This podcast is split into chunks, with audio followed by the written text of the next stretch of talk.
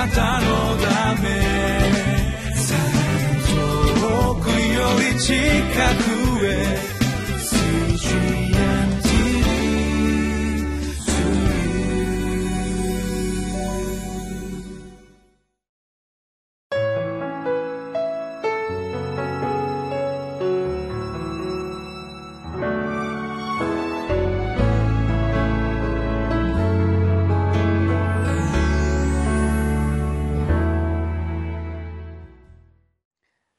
大阪堺にありますインマヌエル堺キリスト教会の牧師の津田聡樹と申します。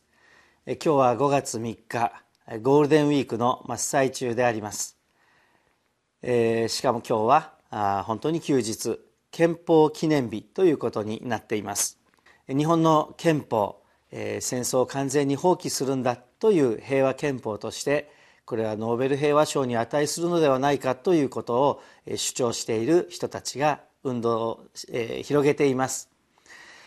えー、日本の国が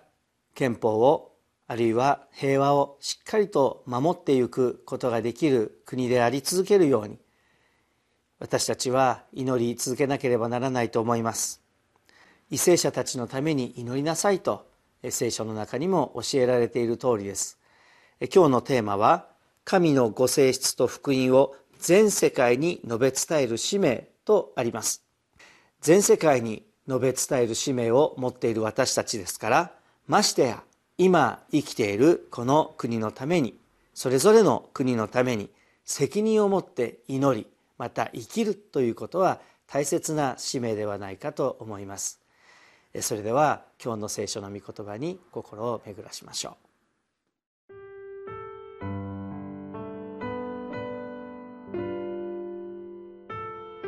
ペテロの手紙第一、二章、一節から十節ですから、あなた方はすべての悪意、すべてのごまかし、いろいろな偽善や妬み、すべての悪行を捨てて、生まれたばかりの血のみ子のように、純粋な御言葉の父を主体求めなさい。それによって成長し、救いを得るためです。あなた方はすでに主が慈しみ深い方であることを味わっているのです。主のもとに来なさい。主は人には捨てられたが、神の目には選ばれたたっとい生ける石です。あなた方も生ける石として霊の家に築き上げられなさい。そして聖なる祭司としてイエス・キリストを通して神に喜ばれる霊の生贄を捧げなさい。なぜなら、聖書にこうあるからです。見よ、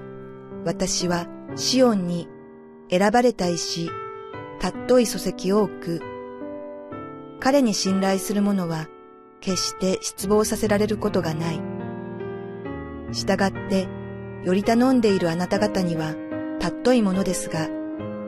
より頼んでいない人々にとっては、家を建てる者たちが捨てた石、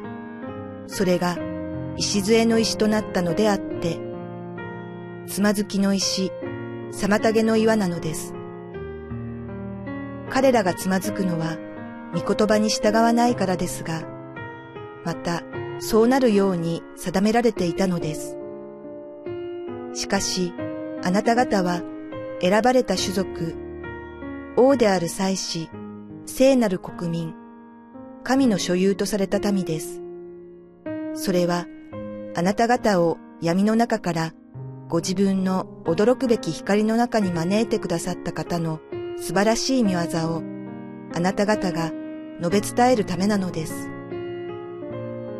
あなた方は以前は神の民ではなかったのに、今は神の民であり、以前は憐れみを受けないものであったのに、今は憐れみを受けたものです。えー、今日は昨日までに続いて2章が2章から入ります。この2章の一節は「ですから」というふうに始まりますけれどもこの「ですから」は一章にあった、え、全体を受けての言葉です。で特に選び出された人迫害やさまざまな事情で散らされているんだけれどもしかしその場所から選び出された神様によって選び出された人でありイエス・キリストの尊い血潮によって救われた一人一人でありそして天に向かう旅路を歩んでいる一人一人ですという一生を受けてだからという意味でですからあなた方はと入っているわけです。はじめにネガティブなことが書いてあって続いてポジティブなことが書いてあります。ですから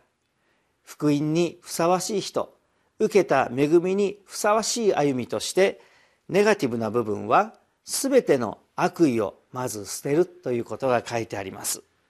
悪意。これは人には見えないかもしれない。持っている悪意を隠してそして隠し仰せるかもしれませんけれどしかしこういう誰かに対して悪意を持っている。あるいは信仰に対して本当は、えー、半分疑ったりあるいは恨んだりしているような思いがある。こういう悪意は選び出され救われた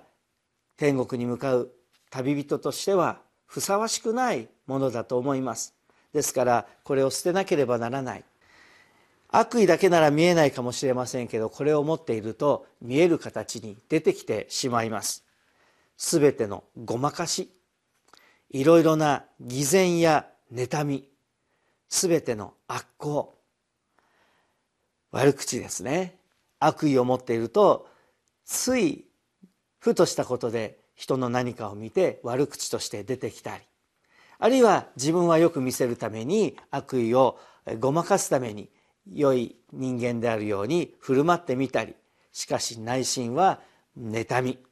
あるいはごまかしというようなものに出てきてしまう。これはますます神の国のためにふさわしくない。しかし逆に何を求めていけばいいのか。生まれたばかりの血のみ子のように純粋な御言葉の父をしたい求めなさい。御言葉の父赤ちゃんがお母さんのおっぱいを一生懸命飲むようにこの聖書のお言葉を魂の父としてしっかりと飲みなさいというのです。わからないところもあるかもしれない。難しいところもあるかもしれない。けれども赤ちゃんがお母さんのおっぱいをどういう栄養素があるんだろうか。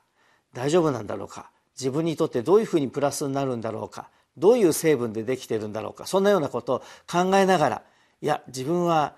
あの粉ミルクにしとこうなんて考えるような赤ちゃんはありません。一生懸命、えー、母乳を飲みます。そしてわからないけれどもそれを吸収していくことによって赤ちゃんは成長していきます。純粋な父御言葉は純粋です。そしてその純粋な御言葉を求める心もまた純粋に神様の御言葉を赤ちゃんのように純粋にそして、えー、心から求めて願う思いを持って飲み続ける。神様は私たちを慈しんでいてくださる慈しみ深い方ですから私たちは心配しないでその御言葉を得てゆくことができるのです。そしてこれを飲み続けると成長する。魂が育ち成長するというのです。この成長の例として石の例えが出てきます。主のもとに来なさい。主は人に人には捨てられたが神の目には選ばれた尊い生ける石ですと書かれています。これはイエス様も生前にえー、反対者たちにとの論争で使われた旧約聖書に出てくるところの例です。人は、えー、この石を捨てましたけれども捨てられたと思ったその石がしっかりと次の土台となる隅の親石礎の石になった。十字架によって排斥されたかのように見えたイエス様ですけれどもイエス様はしっかりと建てられる霊の家の土台の石になった。私たちもまた生ける石として霊の家に築き上げられなさいと書かれているように。私たちも石として育ってそして大切な霊の家を築き上げる一角石の一角としてそして用いられていくそのような強固なものに整えられていくというのであります。さてさらに成長も成長を遂げて9節に行くと私たちがどういう人間になったのか選ばれた人救われた人居留者に過ぎない人と言われていますけれどしかし9節を見るとその旅人が選ばれた種族これはさっきも言いましたように一節一章にも書かれていたように神の選びによって選ばれた人たちそして王である祭司私たち一人一人が王だというのですまた祭司これは神様に選ばれ人のさまざまな思いや願いを追って神の前に立ち取りなしをする大切な聖なる務めを持っている。私たちが王でありまた祭司だという。しかも聖なる国民。私たちの国籍は天にある。神の国に属する神の民だというのです。神の所有とされた民。クリスチャンと呼ばれる人たちはただ、えー、俗称ではなくてクリスチャンというのはキリストにあるもの。キリストのに属するもの。キリストの人という意味です。私たちはそのように神の所有とされた民。しかも10節を見るとかつては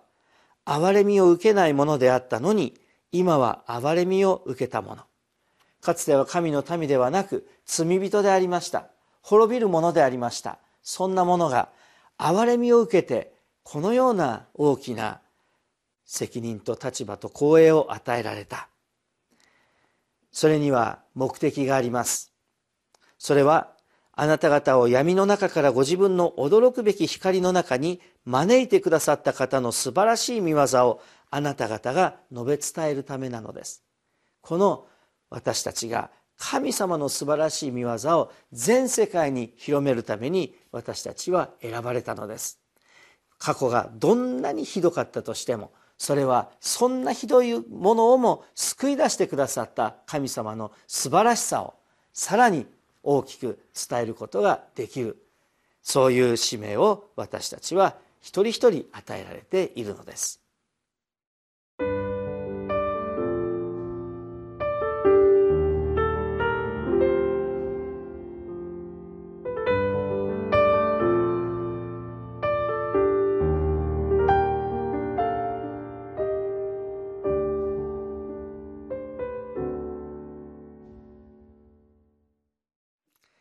私たち日本人は伝統的に、えー、謙虚であること謙遜であることクリスチャンでなくても文化的に、えー、大切にするあるいは重んじる心があります。出る杭は打たれるというようなことわざがあるようです、えー、謙遜であるということ。これは教会の中でもよく言われいや私は拙いものですから小さいものですからそのようなことはできませんと断られるようなことがあります。まあそれはいけないことではないでしょう。あ、私は謙遜ですっていうふうに言った途端、本当に謙遜なのかどうか分かんなくなってしまいます。けれども、時には謙虚に神様の恵みによって、どのようなものでにされたのかということを考えてみる必要があります。どんなに小さくても、拙くても、私たちは選ばれた種族、王である祭司、聖なる国民、神の所有とされた民として世界の前に立たされているのです。神様の期待と周りからの期待が私たちにはあるのです。一言お祈りしましょう。天の神様かつて闇の中を歩んでいたような小さき者に滅びるばかりの者に憐れみをかけ尊いイエス様の贖いによって救い出してくださりまた天津さえ大きな大きな光栄な使命を与えてくださったことをありがとうございます。へり下って神様により頼んでこの使命を果たすべく残りの生涯を生きるものにならせてください。主イエス様のお名前によってお祈りします。アーメン。